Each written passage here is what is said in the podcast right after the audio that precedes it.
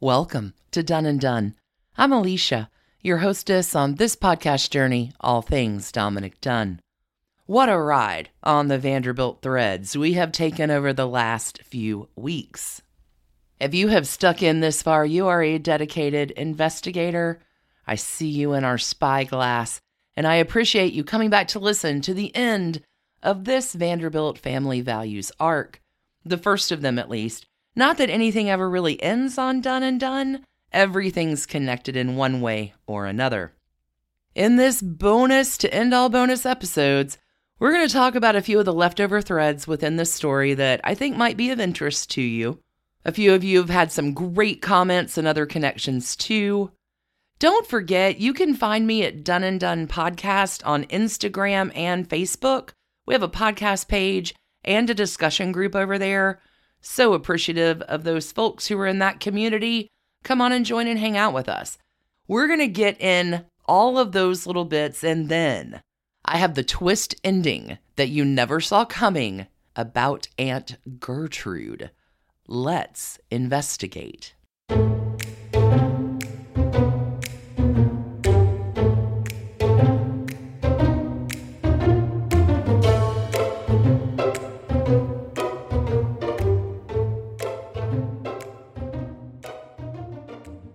All right, investigators, in the first half of this episode, some random loose thread sort of things. First up, Maureen Stapleton and Gloria Vanderbilt do fall out for a while because of Maureen Stapleton starring as Dodo in the Little Gloria Happy at Last miniseries made on the book written by Barbara Goldsmith. Just to mention here that Aunt Gertrude Vanderbilt Whitney in that miniseries is played by Angela Lansbury. And I mention this for no other reason besides, well, Angela Lansbury. She's an international treasure. What a dame. Few other mentions here from this four hour miniseries that was released in October 1982. Bette Davis portrays our dear Alice Claypoole Gwynne Vanderbilt, Reggie's mother. Glynis Johns portrays Laura, portrays Grandma Laura Morgan. You know Glynis Johns from her resounding performance as Mrs. Banks in Mary Poppins and the ever loved Sister Suffragette. Worth a mention here, too, that Christopher Plummer also appears in the miniseries. His role is Reginald Vanderbilt, Old Reggie. It was quite a mini series. I want to give a big shout out to Megan. Megan posted the best spider web on the discussion group this week. Thank you, Megan.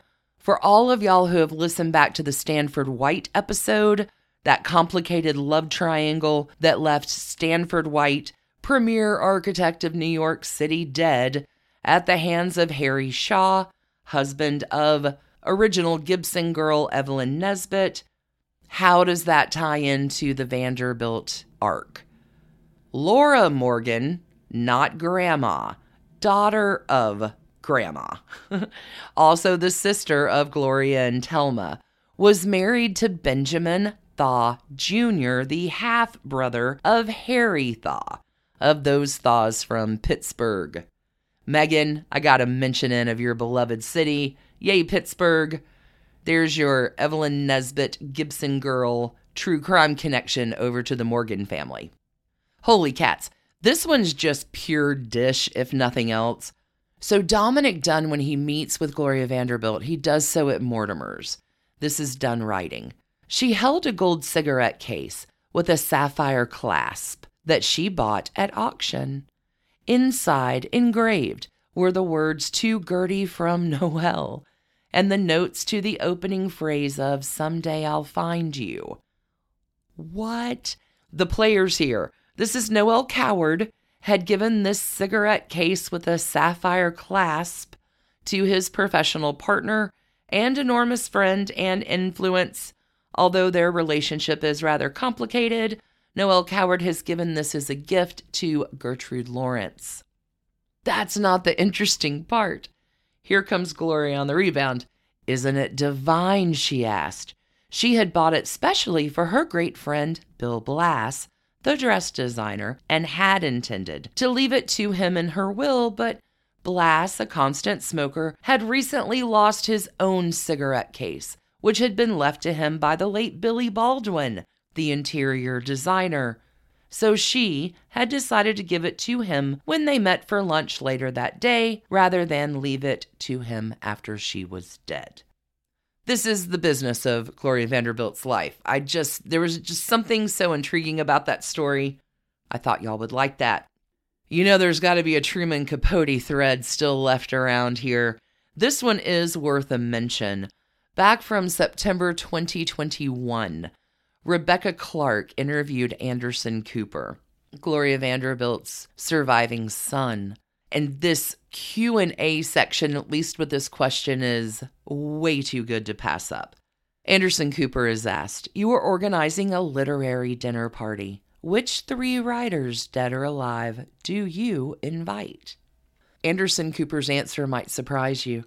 I would ask my mom and my dad and my brother Carter. I know it's not a very clever answer, but it's the truth. Carter was an editor at American Heritage Magazine and wrote book reviews for commentary, and I think he would have become a writer full time if he had lived. It would be just the four of us for dinner, and it would be a long one. Maybe at some point I would invite Truman Capote to stop by. Truman and my parents were once very close, and I remember him very well but they stopped speaking to him after he wrote some pretty cruel stuff about my mom in a story published in Esquire in 1975. I wouldn't want Truman to stay very long, though, and he couldn't have any alcohol. Actually, let's make it Truman circa 1966, not the bloated Truman of 1975. Vanderbilt family values indeed. Can you imagine? That's his answer. I want to hang out with my family. Maybe Truman Capote. Can you imagine what that dinner conversation would be like? I got a few more things to follow up on here about the continuing relationship of Gloria Vanderbilt and both her Whitney and Vanderbilt relations. Again, this is Dunne writing from 1985. This past Thanksgiving, she and her son spent the day with 80 Whitney relations in Westbury. The estate is all chopped up now, she said. It's amazing what happened to it. My cousin Pam lives in Aunt Gertrude's studio now. The house where I lived, my aunt's house, is where Flora Miller lives, who is Pam's mother. And Sonny Whitney's house and the indoor pool and the stables are a country club now. Sonny stole the estate right out from under them, and they don't speak now because of that. I mean, the golf club comes right up to my cousin Flora's front lawn. From her bedroom, which was my aunt's room, she looks out, and there are people in Bermuda shorts walking around. Vanderbilt shook her head and twisted one of the three signet rings she was wearing on her fingers. You know, she said, remembering back to the old days in Westbury. It seemed as if it would last forever. It just seemed to happen effortlessly. You never saw people with vacuums or anything, and the flowers would just be changed overnight by unseen hands. It was just perfect. There were a lot of people who worked very hard to make that lifestyle happen for that family, weren't there? About the Vanderbilt side of the family, Dunne continues writing, and Gloria Vanderbilt said, I'm very friendly now with all of them. In fact, every summer we go up to Newport and stay at the Breakers. I hadn't been back to the Breakers since I was a child, and of course now it's a museum with hordes of people going through. My cousin Sylvie, the daughter of my Aunt Gladys, who was my father's other sister, lives on the top floor, and I always stay in what was my father's room. It's sort of fascinating. Everything is exactly the way it was, except the tubs, those incredible bathtubs. Nothing comes out of the tap for hot salt water piped in from the sea anymore. Whoa, a few clues in here we are going to get back to the Breakers and Newport, Rhode Island, and Bellevue Avenue, more specifically. Not in this episode, though. It is a fantastic time for us to take a break. Let us hear from a few of our kind sponsors, and when we come back, it's the surprise twist about Aunt Gertrude that you never saw coming. All right, friends, what is rich here in so many ways? Is the surprise twist ending for Aunt Gertrude. Not only her twist ending, but how we know about it. Poor Aunt Gertrude, who, come on, let's be realistic about it, gets roped in to pursuing the custody thing with little Gloria because she had recently lost her mother, Alice Vanderbilt. And then there's Grandma Morgan, who probably by this point is darn tired of watching her granddaughter while her daughter is gallivanting about, well, everywhere. But Gertrude, long ago in the 1890s, thwarted in her children's cottage summer romance with Esther Hunt, will marry Harry Payne Whitney and does the dutiful wife and mother thing, has three children. Honestly, the hostess with the mostest. She's doing her best in the constructs of society that have been laid out and very regimented for her. But not only does Gertrude do that, she becomes an artist. She becomes a sculptor. She becomes a fully formed creative being. Oh, a founder of a museum, too. All in spite of, but also helped financially by the gains of her birthright. But her birthright gig, the duties of a high society lady, not Gertrude's thing. Sure, she has homes in Newport, Rhode Island and New York City, as well as the winter colony in Aiken, South Carolina, but none of those things are ever really Gertrude's thing. Even back in 1901, five years into her marriage at this point, Gertrude had written in her journal I pity above all that class of people who have no necessity to work. They have fallen from the world of action and feeling into a state of immobility and unrest, the dregs of humanity. Gertrude is hanging with the bohemians, the drag shows. She is in all the places doing all the things and art and honestly whatever Gertrude wants to do. She's playing the role, but she's not like other high society girls or matrons as she grows older. Friends, this is where I can't make it up because Gloria Vanderbilt Whitney writes not one, but two fictional novels that are both lesbian poison murder books. Holy cats. I just can't. There is a delicious write up about these attempts at fiction, written by, here's your surprise twist on the twist, Barbara Goldsmith, no less. Gloria Vanderbilt's unauthorized biographer, the author of Little Gloria Happy at Last. I'm taking this piece written by Barbara Goldsmith June 3rd, 1984. Keep in mind, two books, 1932, 1936. One is happening two years before the trial, one happens two years after. Uh, reading from Barbara Goldsmith now. Gertrude Vanderbilt Whitney nearly ran away with my book about her niece, little Gloria, happy at last. I began researching her life in 1974. Five years later, I was still traveling across the country, interviewing people who knew her and digging into archival material. What was so fascinating about this woman was her schizophrenic personality. She existed in two worlds. In one, she was the perfect, icy, formal uptown matron, a Vanderbilt, a Whitney, with all the social cachet, money, and power those names imply. In her other world, she was a passionate bohemian who took lover after lover, a lady bountiful to impoverished American artists with whom she shared a riotous life in New York's Greenwich Village. Never bore the boss was the credo of her longtime assistant, Juliana Force, who greeted guests at a party in Mrs. Whitney's MacDougal Alley studio while sitting in a bathtub drinking champagne. It's just unbelievable. Ultimately, Goldsmith continues, I could only devote about 70 pages of my book to Mrs. Whitney, but her titanic presence overwhelmed me, and the manner in which she kept her two lives totally separate astounded me.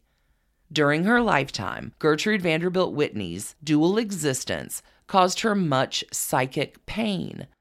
The regal uptown socialite felt great guilt about the wanton needs of this downtown bohemian and feared that this woman's, quote, violent desires and wild dreams of impossible things, unquote, might one day overwhelm her. Gertrude Vanderbilt Whitney gave vent to her chaotic emotions and turbulent desires in millions of words, in journals and diaries that chronicled her inner life, her wild sexual fantasies, her homosexual longings, in letters of love and of anger, written but never mailed. So it was with her novels. Her first, Walking the Dusk, was published in the fall of 1932 under the pseudonym L.J. Webb. It was a bizarre mystery concerning a murder by poison and the lesbianism of a society girl. Holy cats, what? I did not see this coming. Continuing from Barbara Goldsmith, no one knew that Gertrude Vanderbilt Whitney had written this book. She confided to her granddaughter, Gerda Henry, no one will ever know I wrote this. I'd rather be remembered as a first rate artist than as a third rate writer. It is likely, however, that what prompted Mrs. Whitney's use of a pseudonym was her fear of personal exposure in dealing with this ultra subject matter. A Love Affair, her second novel, was completed in 1936. During her lifetime, it was never titled. Unfortunately, it fits her earlier self evaluation. It is a third rate novel dealing with the same themes as Walking the Dusk lesbianism, although in this case implicit and never consummated, and murder by poison. In both novels, the murderer goes free. Okay, so these books are not great by all accounts. And a lot of her writing is so intensely personal to Gertrude she will be remembered for many things in her life, but not as a novelist. But you know what they say if you want to get to know a fiction writer, read their fiction, don't read their memoir. It's all in there. Okay, Barbara Goldsmith continues. This story, we're talking now about the untitled one in her lifetime, now titled A Love Affair. This story is set in Paris and revolves around a vendeuse Sandra Fane, known as, y'all are never going to believe it, Madame Nada. Madame Nada, what the Marchioness of Milford Haven's nickname was. Whoa, who's having an affair with a womanizing American lawyer, Marston Overstreet. Sandra's best friend, Beatrice Graham, comes from America to visit. Beatrice loves Sandra beyond reason, so much so, in fact, that in the final pages of the book, she poisons Overstreet's invalid wife, Eileen, to clear the way for Sandra and Marston to marry. In the penultimate scene, Sandra, suspecting the truth, falls at Beatrice's feet as Beatrice announced that the two women must sever their relationship. Don't write. I shan't either. Nothing in the physical world is possible between us. In this next paragraph, I am making some on purpose substitutions in the paragraph to replace a word that has been very much misappropriated from the Romany culture, using in more correct adjectives or nouns where they apply. Goldsmith continues The book closes with a love scene in which Marston carries Sandra across the threshold of a hygienic replica of a Vardo wagon that he has fashioned for her.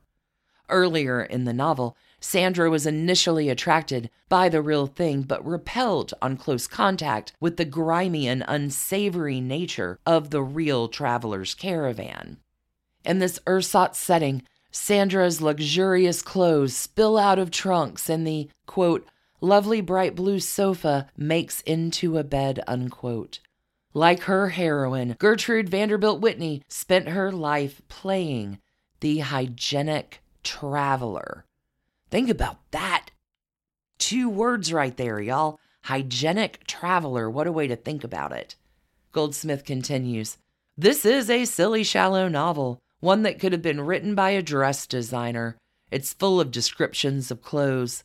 The novel's only value might be in the unwittingly chilling portrait it presents of upper class women as chattels, totally subservient to men while treating them with manipulation, subterfuge, and disdain. Money is all, sex is a weapon. This book might be used in a women's studies course to evoke an age now, thankfully, she adds in parentheses, extinct. What is fascinating, however, is that the novel brings to light certain questions concerning the posthumous rights of the author and the nature of the reading public. In 1932, since Gertrude Whitney would not lend her name to Walking the Dusk, the publicity department of Coward McCann released the titillating news that the author was one of the 10 most famous women in America. Some people thought the author to be Ethel Barrymore. But without Gertrude Vanderbilt Whitney's name on it, this novel only sold 770 copies, causing her publisher some embarrassment. Her next novel, A Love Affair, then untitled, was rejected by them and presumably by several other publishers as well. I don't know, in for a penny, in for a pound. Let's go ahead and get through the rest of this particular write up from Goldsmith. In the promotional material accompanying A Love Affair is the assertion that Mrs. Whitney's family discovered this manuscript in 1977. Her great grandson's plans to donate the profits from its publication to answer questions concerning American prisoners of war still held in Vietnam and Laos. But what of the questions the publication of the novel raises? It was not discovered. It was rejected when originally written under a pseudonym. Now it bears the signature of Gertrude Vanderbilt Whitney. That's what's different, and that's what's being marketed. The aura of glamour associated with the Vanderbilt and Whitney names elicits trace memories of vast wealth and power. We know that Gloria Vanderbilt's name on blue jeans and other products have made her considerably more money than she inherited. These names are a magnet to attract readers who seek to know the innermost secrets of Mrs. Whitney's world. The accompanying material also includes a column by Susie of the New York Daily News that asserts this novel is autobiographical, thereby even more closely identifying the work with the persona of its author. Can it really matter, half a century later, if Gertrude is Sandra Fane? If Overstreet is a combination of her two lovers, Dr. Josh Hartwell and stockbroker William Stackpole, if Beatrice might have been a combination of Adele Burden and Yvonne Davidson. I, for one, do not hold with the right of posthumous privacy. I believe that we are richer for knowing about both of Gertrude Vanderbilt Whitney's lives and worlds. What I object to here is the appeal to the voyeuristic instincts of the reading public. The name of Gertrude Vanderbilt Whitney, a superior woman, is being used to sell an inferior novel that otherwise would have never been published. Investigators, how do you feel about that? Gertrude, a superior woman with this whole alternative side novelist. I'd rather be remembered as a first rate sculptor than a third rate novelist, but this unexplored wealth of imagination that she's going to continue to do in her own secret way. I would have been remiss if I left that last clue unrevealed in this Vanderbilt family values arc. Thank you all so, so much for listening. If you've made it this far, you do need an investigator badge.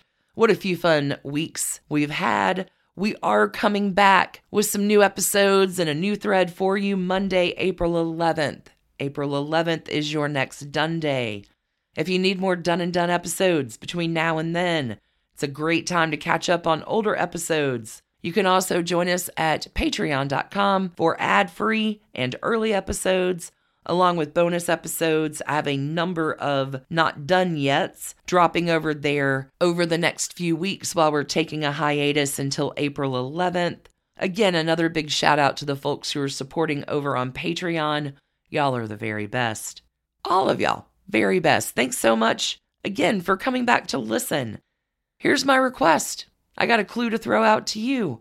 What cases do you want to hear about? I'm planning the next big block and I want to hear from you. You can send me an email at doneanddone at gmail.com. Come play with us on social media Instagram, Facebook. Do you want us to head back to Hollywood? Do you want us to go someplace new like Palm Beach? What case do you want to get done and done with? Let me know.